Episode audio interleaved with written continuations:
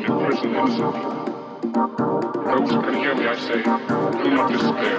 The misery that is now upon us is but the passing of greed, the bitterness of men, the other way of human progress. The hate of men will pass, the dictate the sky.